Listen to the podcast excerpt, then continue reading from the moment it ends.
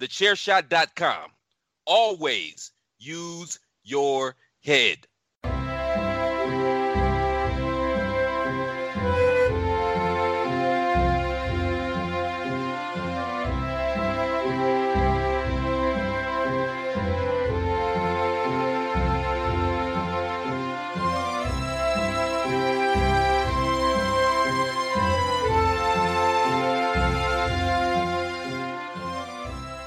Hello, everybody, and welcome to another episode of the Badlands Podcast, the only podcast out there that is 100% chiseled and is proudly part of the Chairshot Radio Network. I am Mags, and finally back with me after a couple of weeks of exodus, it's Mr. Paul Tully. Paul, how are you, stranger? Oh, I'm feeling good. I've come back for my kind of episode. Mm-hmm. Yes, this is our year's retrospective episode. We're going to basically break down some stats, your kind of wheelhouse, being the accountant that you are. And luckily enough, I've just been working it out, and we've actually done 28 different episodes under Brainbuster, and we've done 26 under Chairshot, but two of those episodes that we did under Brainbuster actually didn't get released under Brainbuster because we always record like a few episodes in advance. So they actually got released under Chairshot. So this is officially the 52nd episode that we've done. So we bang on the money with our wow. 50. It couldn't have worked out better. It really could not have worked out better. So 52 episodes, and we've had 53 separate contributors as well. That's amazing. It's almost a year's worth there as well. It's your boy Rez, a.k.a. Ray Cash from The Outsider's Edge. I'm here with my brother Kyle, and we just want to shout out the Badlands Podcast. Check it out. The Mount Rushmore of podcasting. You have Darren, Mags, you have Paul Tully. Check them out. Chairshot Radio Network. Come out every week. Give them a listen. Check them out. They're a great show, y'all. If you haven't heard them before, it's a lot of fun. It's an awesome show. We're big fans here at The Edge.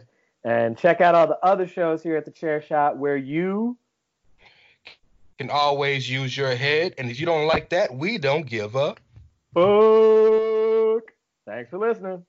The two that overlap were obviously the Chris Pinero one, if you remember that, and the Paul versus Luke quiz, which definitely needs to be run again because that's one of the best episodes that we've ever had.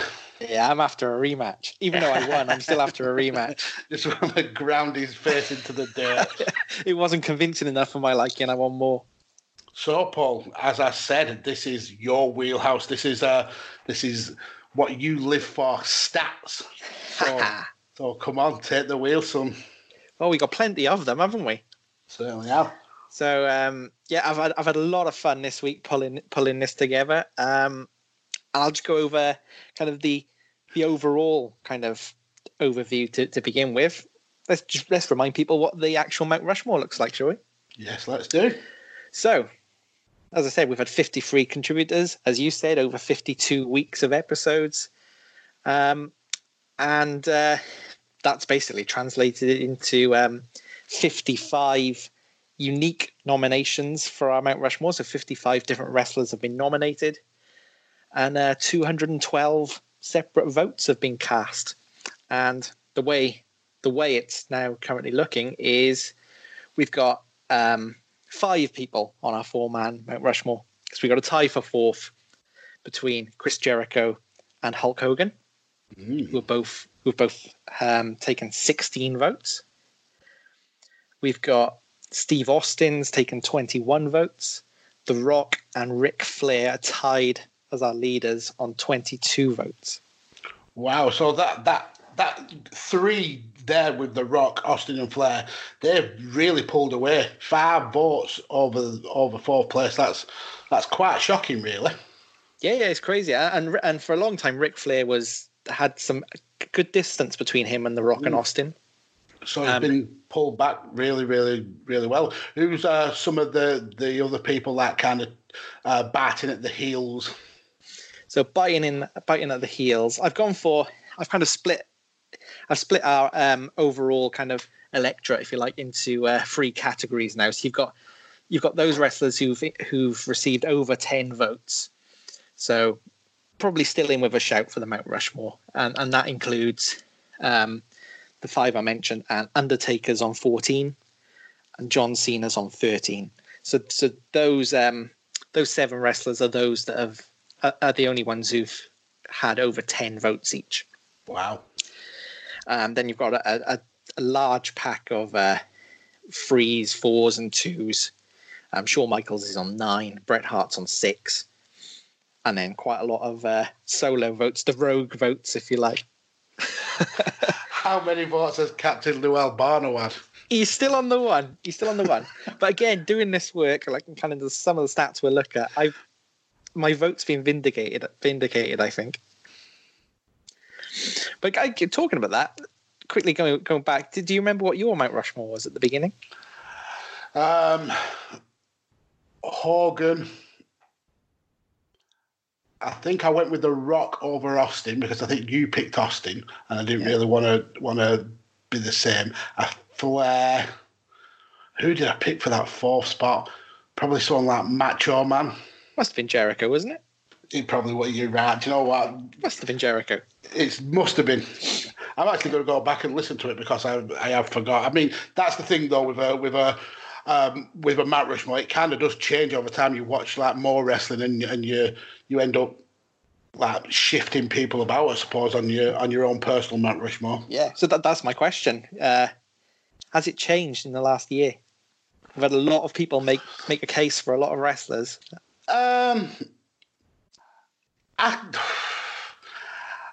Taste-wise, probably there's probably more people who I'd say are in the conversation.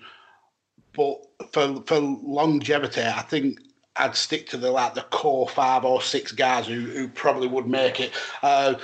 People who might have got on. Maybe not this year, but certainly last year, could have been the likes of Kenny Omega and Okada, who've had outstanding years. Same with Shingo and Ishii. But I don't think anyone's quite had that kind of career where they're taking over these bigger name guys, especially if you look at the likes of Jericho, who's been phenomenal all year. He's really been relevant for a long time throughout the year, so he kind of keeps his place on that Mount Rushmore, and then the rest are literally legends, so it's hard to kind of budge them off. Sorry. I think I would have changed mine. Okay. I definitely would have changed mine over the year, because mine was, I believe mine was Captain Lou Albano. It was... He'd be gone. As you said, Steve Austin. I had Kenny Omega on mine. And who was my other one? I have a feeling it was Hulk Hogan as well. Mm-hmm. I think it was Hulk Hogan. And yeah, I changed Lou Albano now. Do you regret it? I bet you regretted it when you wrote it down. Yeah. I changed Lou Albano, and I changed Kenny Omega. I take Kenny Omega off and put Kazuchika Okada on for the same reason I put Kenny on at the beginning. Mm-hmm. He's kind of developing my future taste of wrestling. Yeah, and I think Omega's had a relatively quiet year. He had that transition from New Japan over to AEW, and that kind of took a lot of time. And whilst he's been at AEW, he's not exactly been the headline star, so he's not been at the forefront, I suppose. So I can understand that. And after the year he's had, I'd be tempted to put Chris Jericho on now. I think he's a wise choice. The reason I didn't put Chris Jericho on before is I think I said it at the time on our first episode, I don't think he's ever led a company. He's now led a company. Yeah. And one that's turning out to be very successful. Yeah. So that was the last tick for me. Yeah. And I know I've given you a lot of grief over the last year or so about the Lou Albano one, but I still understand the reasoning behind it. He was kind of pivotal in that, getting that crossover with Cyndi Lauper. It was just so out of left field. It's unreal. I was just setting my stall out, showing you what to expect over the coming year. So, what other kind of stats have you been working out there, Mr. Tully? Wow, what do you fancy having a look at? So I've got nationalities. That's always an interesting one to look at. Let's go for it. Okay. So if we look at nationalities, so of our 56 wrestlers, we've got 59% of them are from America. So 33 out of the 56 from America. Want to hazard a guess at the second most popular category? It's got to be Britain, surely. It's got to be. Or no. Canada. Probably Canada, actually. Yeah. Canada far ahead of anyone else, 14%. Japan's 9%. UK is actually only 5%. Wow. We've only had three British wrestlers nominated. Mm. And that is Ospreay, Big Daddy, and Kendo Nagasaki. Both of those two probably by Rob, I would assume. Both of those are by Rob, yeah. And I don't know who gave us Ospreay. I can't remember. Do you know what? I can't. It could have been anyone, really. Yeah. If you look at that, that's the percentage of unique wrestlers. If you look at the votes, America actually gets 76% of the votes. So as you'd expect, a lot of wrestling fans' view of wrestling is very America-centric. Yeah, and also a lot of our guests have been American, so they're kind of a patriotic breed, our Americans. They vote for their own. Yeah, that's sure. That's true. But we're not voting for our own, no. We're not. None of the Brits, other than Rob, are giving the Brits any love. But then, who would be in there from Britain, really? I know. Yeah. There's some quality wrestlers. Don't get me wrong. The wrestlers that are around now are some of the very best in the world, but. Does that kind of translate onto a Mount Rushmore when you're talking about legends of wrestling? I don't think it quite does. There's a few now or a few that are close to like retiring that may be in that conversation, but as of right now, I can understand it being quite American and Canadian and Japanese based. Yeah. Yeah, for sure. Well, you touched upon the next one there. So if we've got some wrestlers coming up to retirement soon. So we thought we'd have a look at of our 53 wrestlers, which ones of them are retired, which of them are semi-retired, which ones have unfortunately passed away, and how many are actually crucially still active, because you'd expect them to get more votes as their career continues. And if I just find that. Yeah, so 38% of our wrestlers that have been nominated are still active, and then a further 13% semi-active. So over half, yeah, half of the wrestlers on there are still, which still wrestling. For me, that's a huge shock. Yeah, I was shocked by that as well. I would have thought that if, and we've said it quite a few times on this podcast, it tends to be wrestlers who have kind of ended their career that get more votes, and obviously it's not actually proving to be true. No, but again, if you switch it and you look at votes rather than unique wrestlers, then 55% of votes have gone to retired wrestlers. So that's probably where we're getting that kind of feeling from then. Yeah, so I think what we get probably if we looked at all our rogue ones. At the bottom of the Rushmore, probably a lot of those are active current wrestlers, whereas the guys at the top who are, apart from Jericho, who are raking in the votes, are retired now. Very interesting. That was interesting. So what else have you got for us? What about the split between... there's a big kind of a push for women's wrestling. What about the split between the genders? How many? This is going to just be so misogynistic. I can sense it. This is not good. This is not good. So 9% or 5 out of our 56 wrestlers are female. Oh, jeez. They are. Well, do you remember who they are? Your lady's got to be on there. She's not. Charlotte Flair's not on there. Charlotte's never made it onto our Oh, do you know, and I'm probably going to struggle here. I'm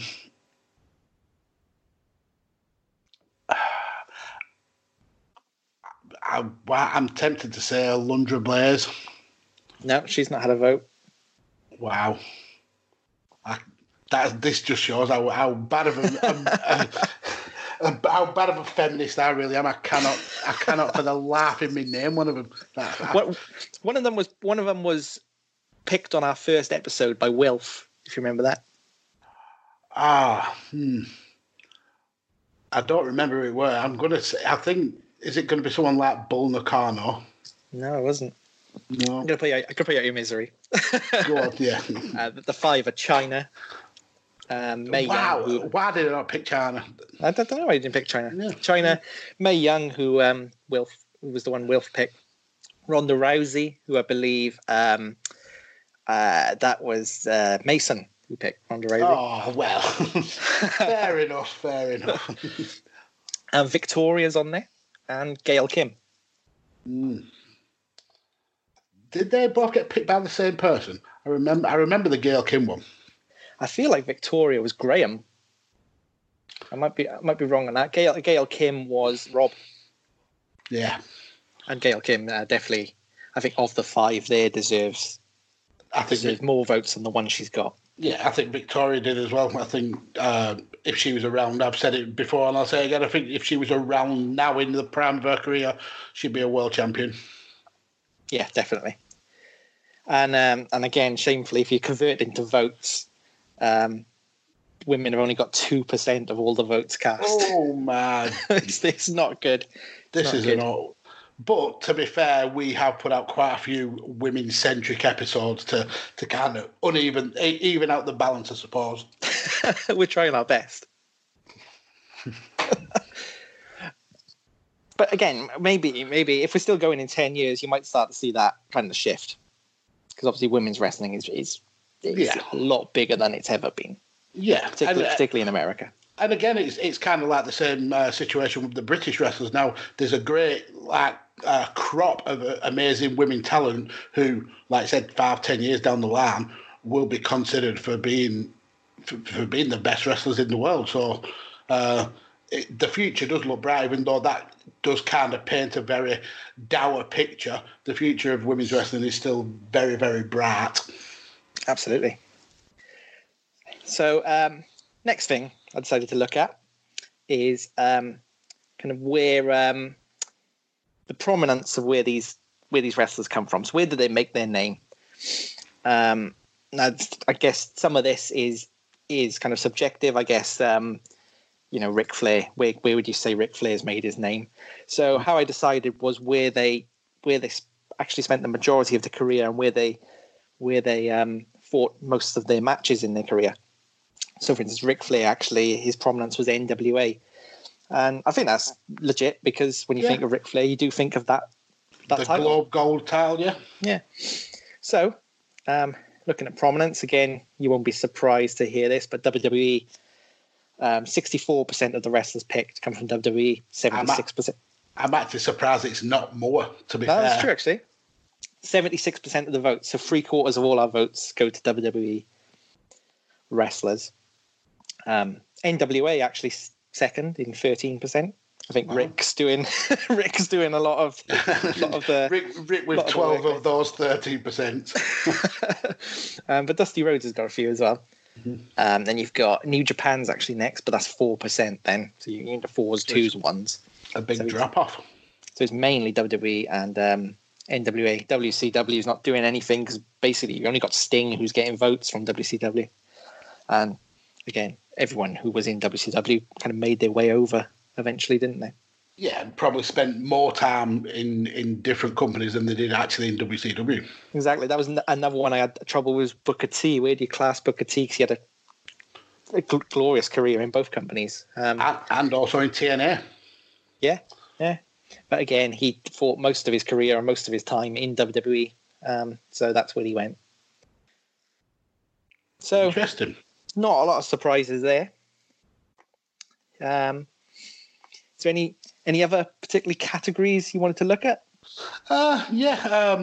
I mean, obviously, I know what categories you've looked for, and the ones that really jump out at me is, and it's quite poignant looking at the kind of season that we're in terms of wrestling, is you've researched the people who've main evented WrestleMania. That's right. Well, I thought as the last category showed us, most of the votes are for WWE wrestlers. Then probably a reasonable metric to look at, even though it excludes a few people like the New Japan guys, is did they main event WrestleMania? So, of all of our wrestlers who've had over 10 votes, every single one of them has main evented WrestleMania at least once. Mm-hmm. So that's Ric Flair, Rock, Austin, Jericho, Hogan, Undertaker, Cena. They've all main evented Mania. Going further down, you've got Shawn Michaels, Bret Hart, the highest on our list with 4 votes who hasn't main evented Mania is Sting. Yeah. No. Through his own choice, obviously. Mm-hmm. And then the next one with 3 votes is CM Punk. Much to his triggering. it could still happen. That could be a change in the statistics. Maybe not this year, but certainly could be a possibility next year. Could. So according to, our guests that we have on and our contributors, main event in WrestleMania is a biggie. Mm-hmm. To be seen as a great, I think. Yeah. I think most people agree you need to have done that. What I've also looked at, like I said, I've kind of split our votes into 3 sections now. So you've got your top that have over 10 votes. Then I've gone for everyone between 2 and 10 votes. And then your kind of solo rogue votes. And like I said, of the 10 and overs, 100% of main event at WrestleMania. Of the middle group, 47% of main event at WrestleMania. So still a really good percentage. Yeah. And then of our solo votes, 22% of main event at WrestleMania. So kind of it's looking exactly how you'd expect it to look on that front. Yeah, and especially considering that there's only been 35 WrestleMania, so there's only been 35 main events, and to see such big percentages of the votes have WrestleMania main eventers, yeah, it's a very interesting statistic. Yeah, I thought so. Thank you very much. Absolutely not a problem.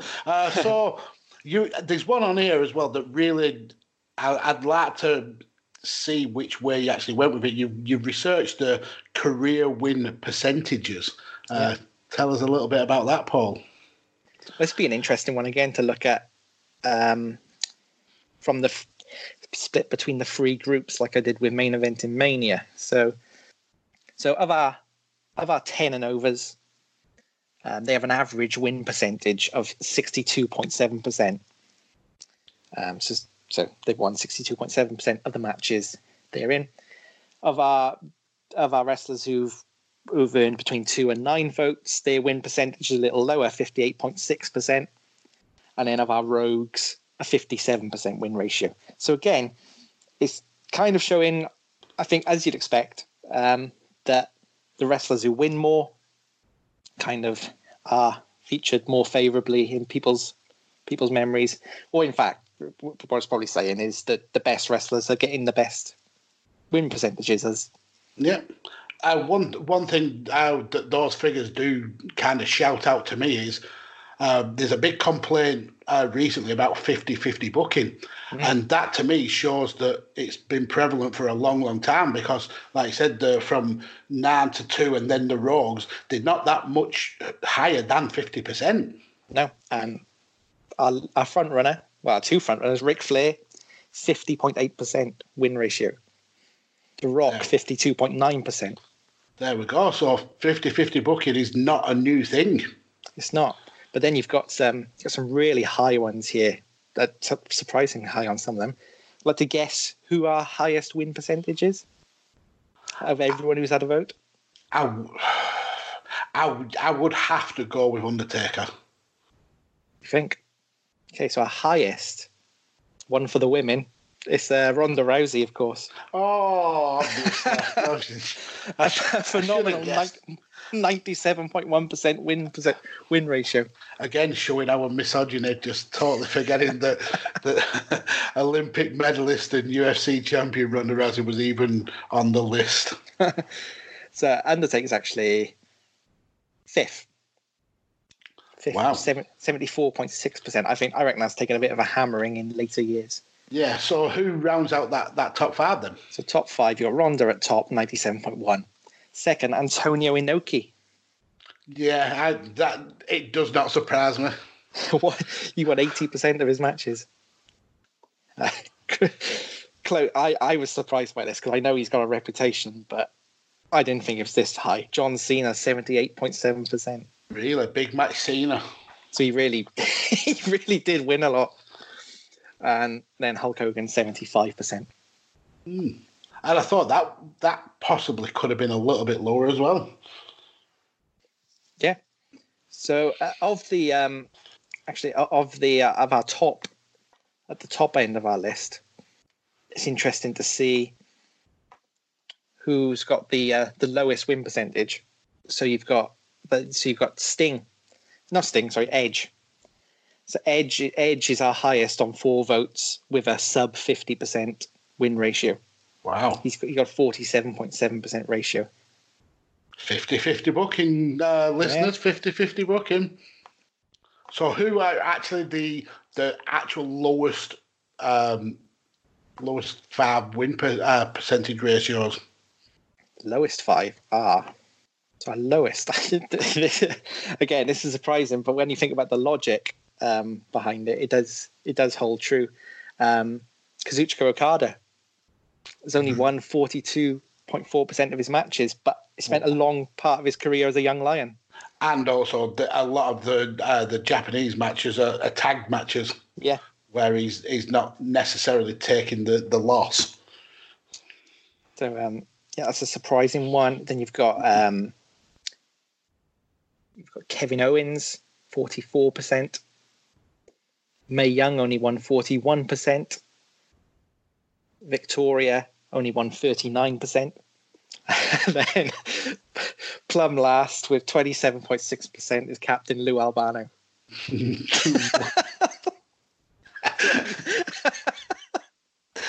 Oh, Paul, you amaze me.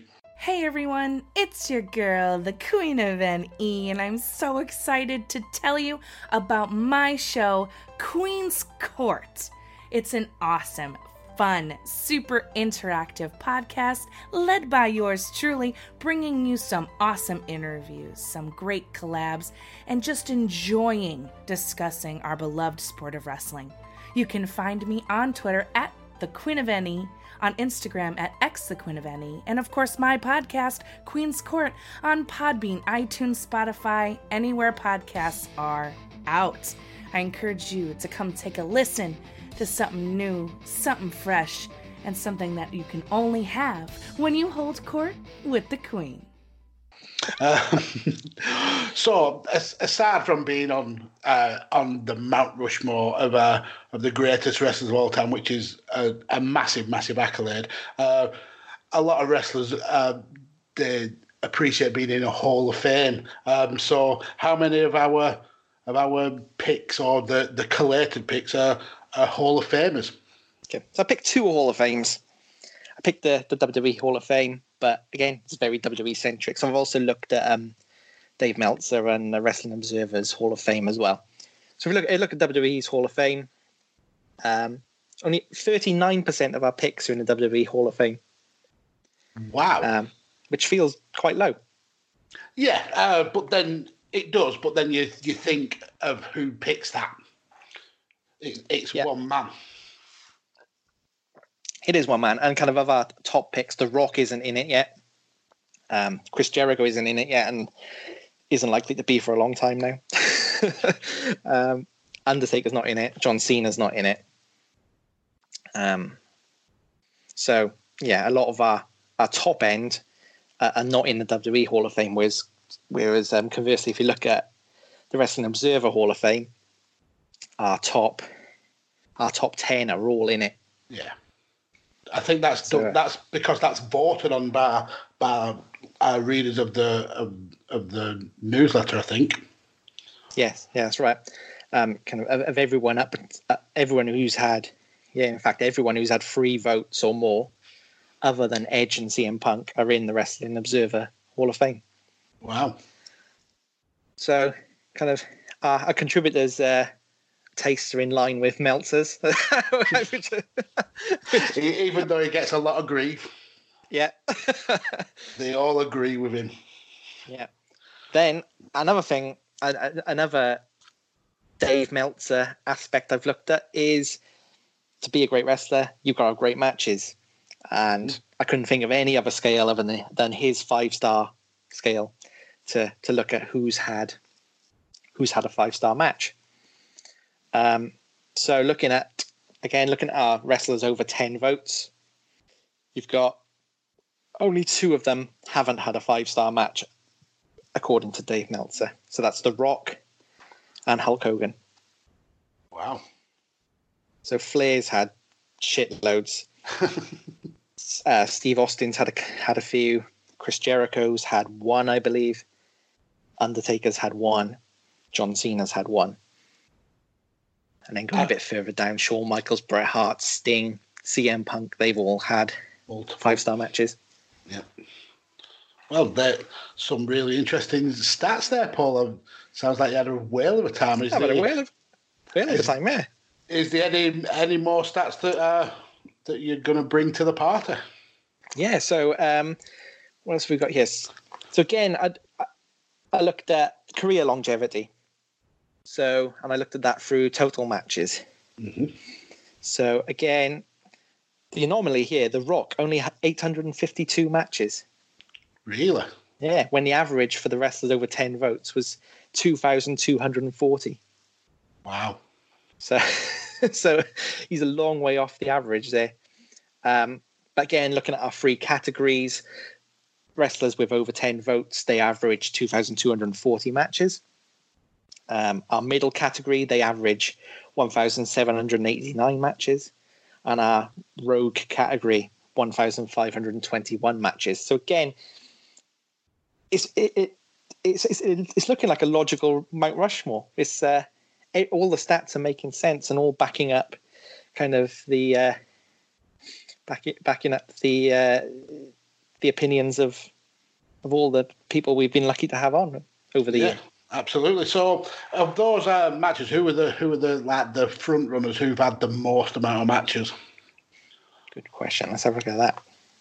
Okay. I'm going to go out on a limb and say Ric Flair has got to be either 1 or 2. I believe he is. I'm going to look at the top 5 again. So, yeah, easily Ric Flair, 4,433 matches. Wow. but it's understandable because it's from the territory days where he would wrestle sometimes 2-3 times a day and just go from territory to territory to put their guys over. So it kind of does make sense. Yeah, that's very good analysis, backed up by number 2, Dusty Rhodes, 3,620. Mm-hmm. Then Antonio Inoki, 3,518.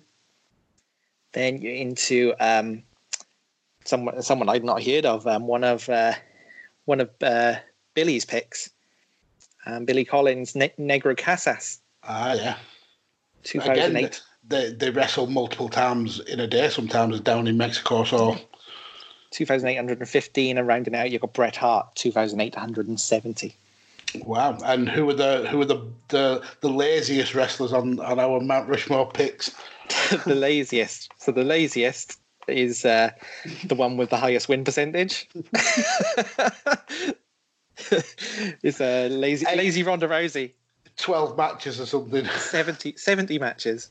Wow, I didn't think she'd had that many. To be fair, I think this takes into account house shows, doesn't it? Yeah, which I think explains why Cena's is so high, because Cena always wins house shows.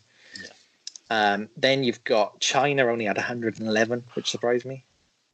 Mae Young, 119. Lazy bloody women. Mae Young. Wow. I would have thought she'd have had a lot more. And I would not be surprised if those figures are not entirely accurate, because I think she's from an era where maybe her results weren't recorded because they can't. There's a few here. I didn't even write down the stats for Big Daddy and Kendo Nakazaki because they clearly weren't right. Mm-hmm. For that reason. So perhaps Mae Young isn't right there. Again, El Santo, this only says 280, so that's probably wrong as well. Lou Albano, 380, that's probably right.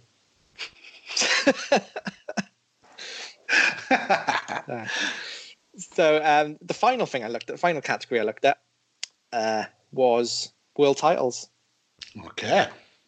And again, kind of the averages in the three groups tell exactly the kind of story you'd expect it to. So of our 10 and overs, they average 11 world titles each. Wow.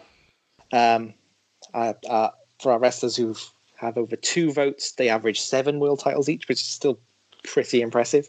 And I would suggest that maybe has been bumped up by 2 or 3 who have got multiple titles and I'd say, like, for instance, Edge, I know he's won, 10-11 world titles.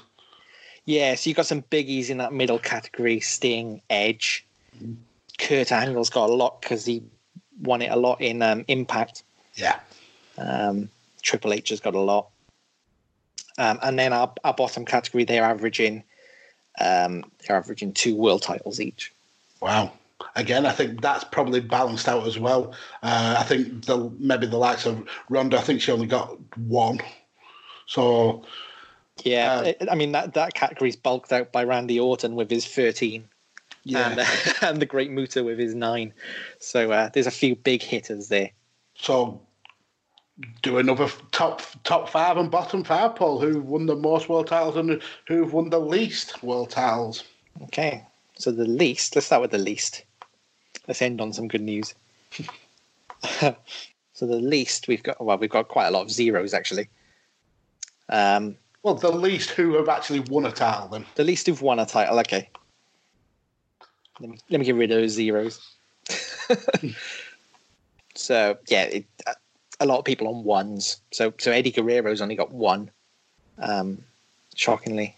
Kenny Omega's got 1. Andre the Giant, Chyna, Samoa Joe, Kevin Owens, and Ronda Rousey, all on 1.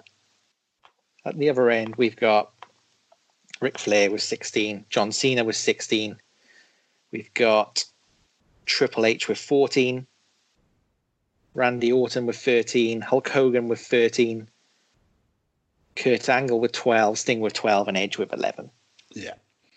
And taking all those stats that you've worked out, it's what we would have expected, to be fair. Once the kind of the electorate got bigger and bigger, it balanced out.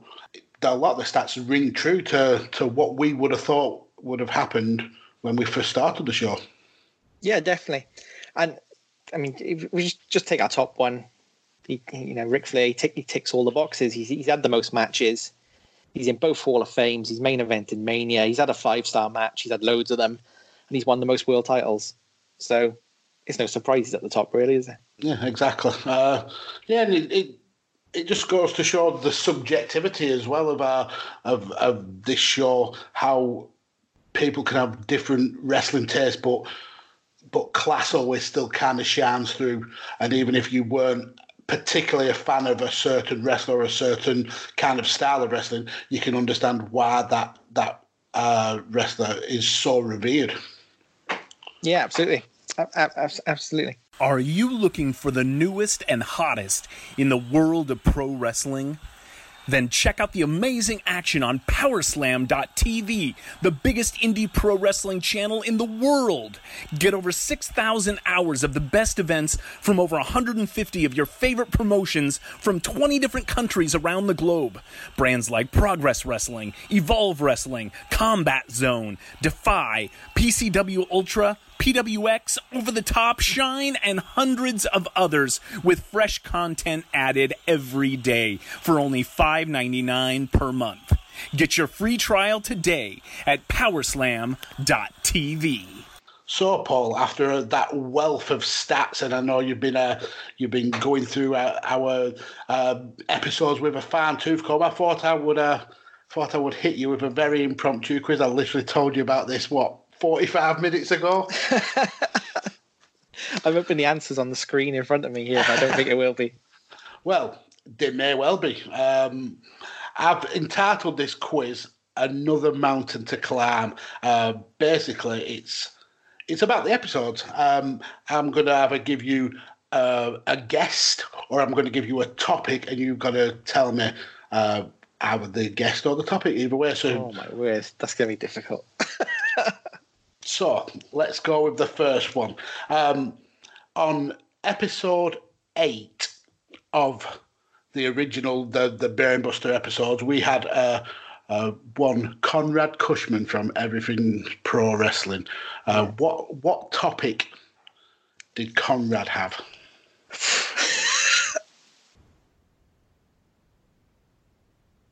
Did he have greatest wrestlers who hadn't been world champions? He didn't. Would you like another guess? No. He had the Mount Rushmore of masked wrestlers. Did he? He did. I thought that was Billy. I think I'm. Did I have Billy's on here later on? Or did Billy pick it? Maybe Billy picked. Yeah, Billy picked masked wrestlers for Conrad. Right, so question 2. We have covered the topic of royal gimmicks, the Mount Rushmore of royal gimmicks. And that was in episode 11 of the original Brainbuster episodes. Who covered that topic with us? Right, I need to think. If I think what kind of wrestlers we picked, I really don't know. Would you like a clue? Was it... yeah, give me a clue. The clue is we also had a supplementary Mount Rushmore for this episode. It was another impromptu one, and it was the Mount Rushmore of Take That songs. Oh, it was... it was one of the Blade Job guys. It was. Which one of the Blade Job guys? John. It was John. John Owen, yes. First point on the board. Excellent. So, episode 25 of the original ones was Chris from Broken But Glorious. Yeah. What was his topic? What was his Mount Rushmore? Was he British wrestlers? He wasn't.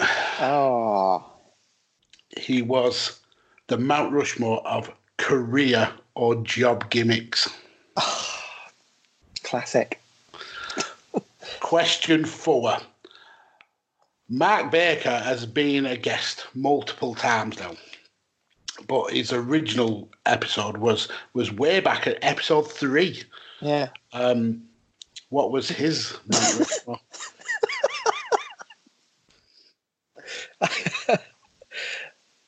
I can't remember the last episode I was on. Never mind.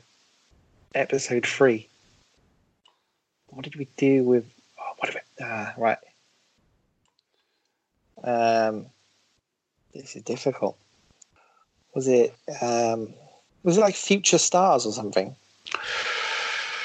No, it wasn't, Paul. Unfortunately, it was. I seem to remember him talking about NXT guys, but I don't know why. It was the Mount Rushmore of musical gimmicks or moments. I don't even remember that. I remember having Mike, but I don't remember that topic. Okay, for seeing as you're doing really poorly, I'm going to throw you a bonus point lifeline. I said that Mike was on episode 3. Yeah. For a bonus point, can you name who was on episode 2? This is no good because I thought Mike, it was our first guest. I thought Mike was our first guest. Oh, you'll be in the bad books. Was it Matt Willis? It was Matt Willis. So yeah, it had to be Matt Willis, didn't it? Next question. It's about Matt Willis. Yeah. Now this one, it'll show whether you listen to the shows when you're not on it, because I don't believe that you was on this one. But episode 20, so it's not of the latest batch of the Chairshot ones. What topic did me and Matt cover? So bear in mind that was only 6 episodes ago. It was. I listened to it as well. Oh, did you? Six episodes ago. Come on. He was a very late replacement for someone who unfortunately couldn't make the recording, and he took that topic on as well, and probably did the best Mount Rushmore. To be fair, my memory's atrocious. I can't remember. Have a clue. I don't know. What would the clue be? The topic we covered has actually happened a couple of times this year. Well, a couple of times in the last year in WWE alone.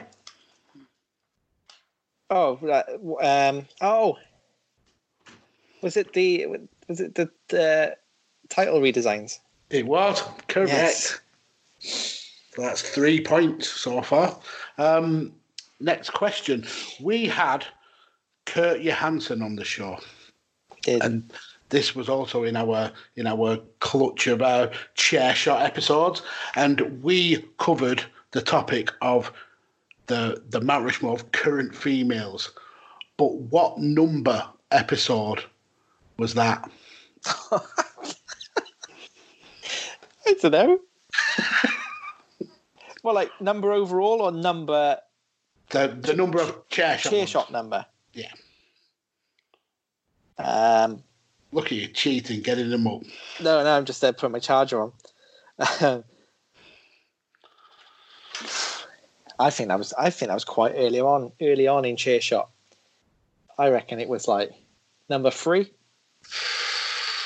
Number 3 was Paul versus Luke. Oh, it was episode 7. See, I knew it was early. It was. You were early. You were very right. Next question. I wish I'd given you some questions on these stats. Next question. Our Chairshot teammate and basically the saviour of Badlands, Mr. Ray Cash, has been on an episode. Yeah. That was episode 9 of the original episodes. But what was his topic? I have no idea. No idea at all. Heel turns? No. It was the Mount Rushmore of non-WWE promotions. Oh, okay. You'll remember these next time. When we get to year 2, you'll be like, I'm going to research this on purpose. So, question 8.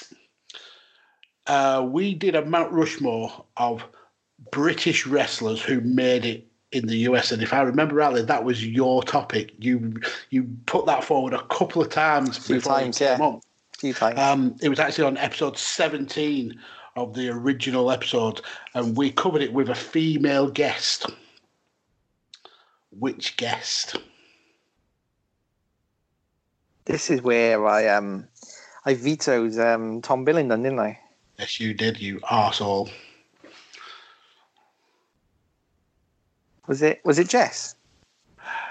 Do you want me to... It wasn't Jess. Do you want me to give you the female guest that we've had on so far? I should know, really, shouldn't I? I should remember. Yeah, go on. So we've had Amy. We've had Queen.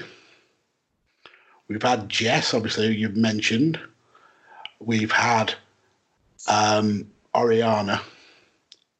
And we've had Kelsey. I think that might be the lot.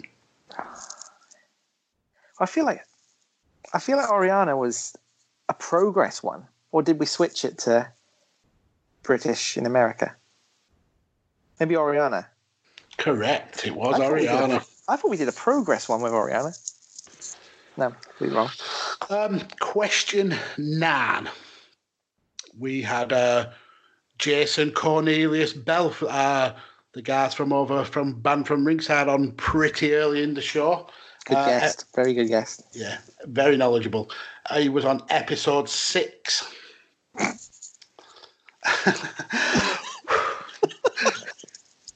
What was his topic?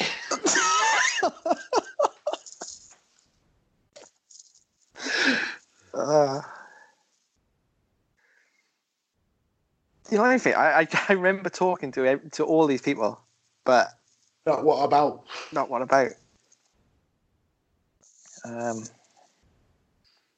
Episode 6. So this is, you were winning a lot back then. Well, you've always won a lot with your categories, but back then you took a really big lead. So it would have been one of your categories, but that doesn't help really. I'll give you a clue. It was a type of match, and this week it has been very much in the forefront. What, elimination chamber match? War games match? No. War games? This week? Elimination chamber match? It was the Mount Rushmore of tag teams. Oh. And this last one, if you can get all the points, I think you'll still be able to win. Who am I playing against? Yourself.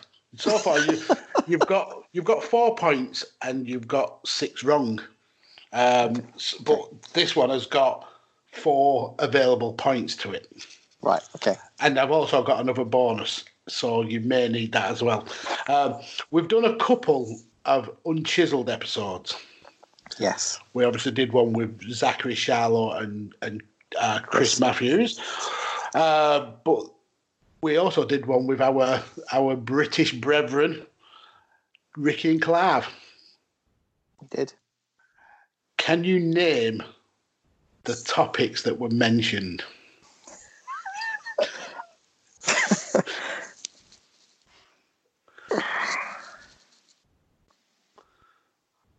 I'm taking that look as a no. I can't name one topic that was mentioned. This is so tough. I know. I'm evil. I don't. You are evil. When it comes to quizzes, I just put on an evil hat thing.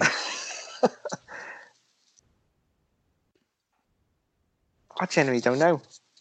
It was British wrestlers. Right. Movie sequels. Yes. Websites. Yes.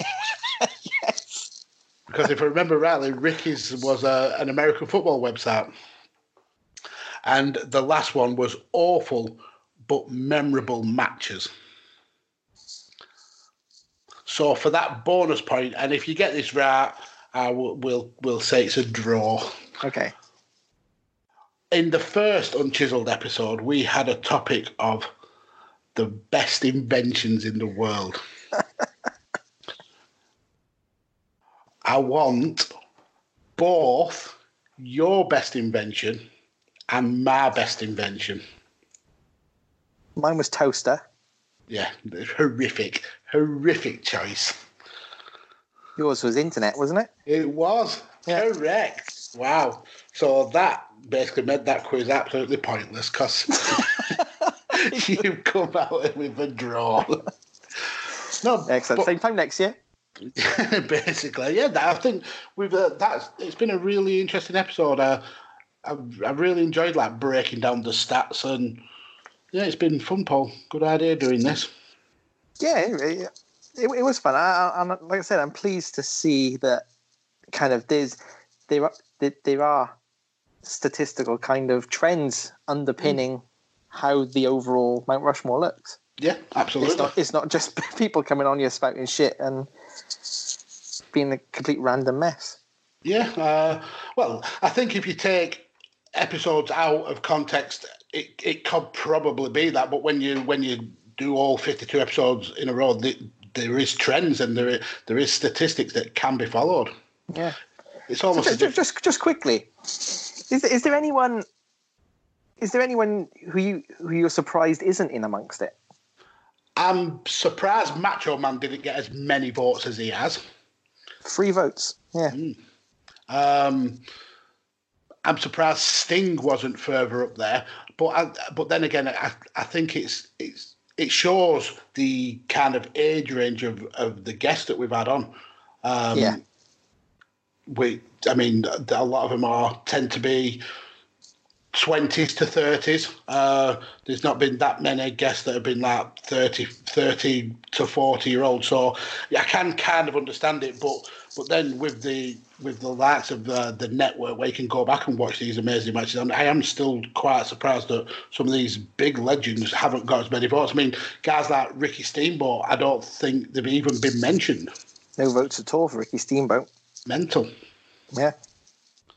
And guys like Owen Hart, I think maybe he got 1 vote. He may not have even got 1. No, he hasn't got any. Shocking. Owen Hart's on them. I mean, again, looking through, doing the research for this, looking through who's headlined WrestleMania, looking through who's had 5-star matches, looking through who's in the Hall of Fames. There are names out there that just haven't attracted a vote at all. Wow. And what kind of ideas do you think that's because of? I don't know. I guess there's wrestlers who are very, very good out there, but they're just under that elite level, aren't they? In people's minds. Yeah. One of them, Mr. Perfect. Mr. Perfect's had no votes at all. But again, if you look at these stats, he hasn't main evented a WrestleMania. I think he is in both Hall of Fames, but he hasn't had a 5-star match, no world titles. So, yeah. So the statistics would back up that he wouldn't be on there. Yeah, and it's kind of like it's almost like the wrestling is like secondary almost. It's all about charisma. It's all about drawing power. It's all about whether a company puts a title on you. Yeah, I think it is about winning. Yeah, ultimately. Simple as that, yeah. The other thing I wanted to look at, which I didn't get round to, was the heel-face kind of dynamic. How many, maybe having a look at what they were for most of their career. Mm-hmm. So I guess Ric Flair, you would say heel, wouldn't you, for most of his career? But I think the rest of kind of the top of our list is all face. So I'd quite like to explore that a bit next time. Yeah, I think Jericho may be a kind of consideration as he was both, because he did play both roles a lot. Cena definitely 99% face. Austin probably 90% face. The Rock might be a kind of a tweener, because he did kind of float between face and heel quite a lot. So yeah, that would be an interesting statistic for year 2. Yeah, it's been a good year. Been a very good year. Yep, and it's only going to go better. We've got some amazing guests lined up in the near future, and obviously it's the show is just going from strength to strength, moving to the chair shot, and now obviously going on to e-wrestling news, where hopefully that'll attract a lot more listeners and maybe a lot more newer guests. So, yeah, the future's looking bright for Badlands. And next up's an Unchiseled. It is. Mm. Recording tomorrow in kayfabe. But Paul, this has been an amazing episode, but it's your time to shine now again. It's time for that go home. Yeah, well, the stats say I'm definitely going to get this wrong. 100% fail rate. The form book's not in my favour. But give us a follow. He's at Dej Kirkby. I'm at Rain Counter. And we're both at Badlands Pod. You can find us at thechairshot.com and ewrestlingnews.com. Very proud to be part of both. Let us know kind of what you thought of the statistics, what you think of our Mount Rushmore so far. Who do you think we should be keeping our eye out for in our second year of Badlands? Who might start making moves? I've got my eyes on Chris Jericho personally. I think Will Ospreay will get quite a few votes. Definitely, particularly being heavyweight now. Because again, veering away from my outro, but a lot of this list, this is a heavy list. These are heavyweights. Yeah. So you might start making moves there. You threw me off there. You did that. Give us a follow. Let us know your thoughts. And as always, just like all of us on the Chair Shot, always use your head.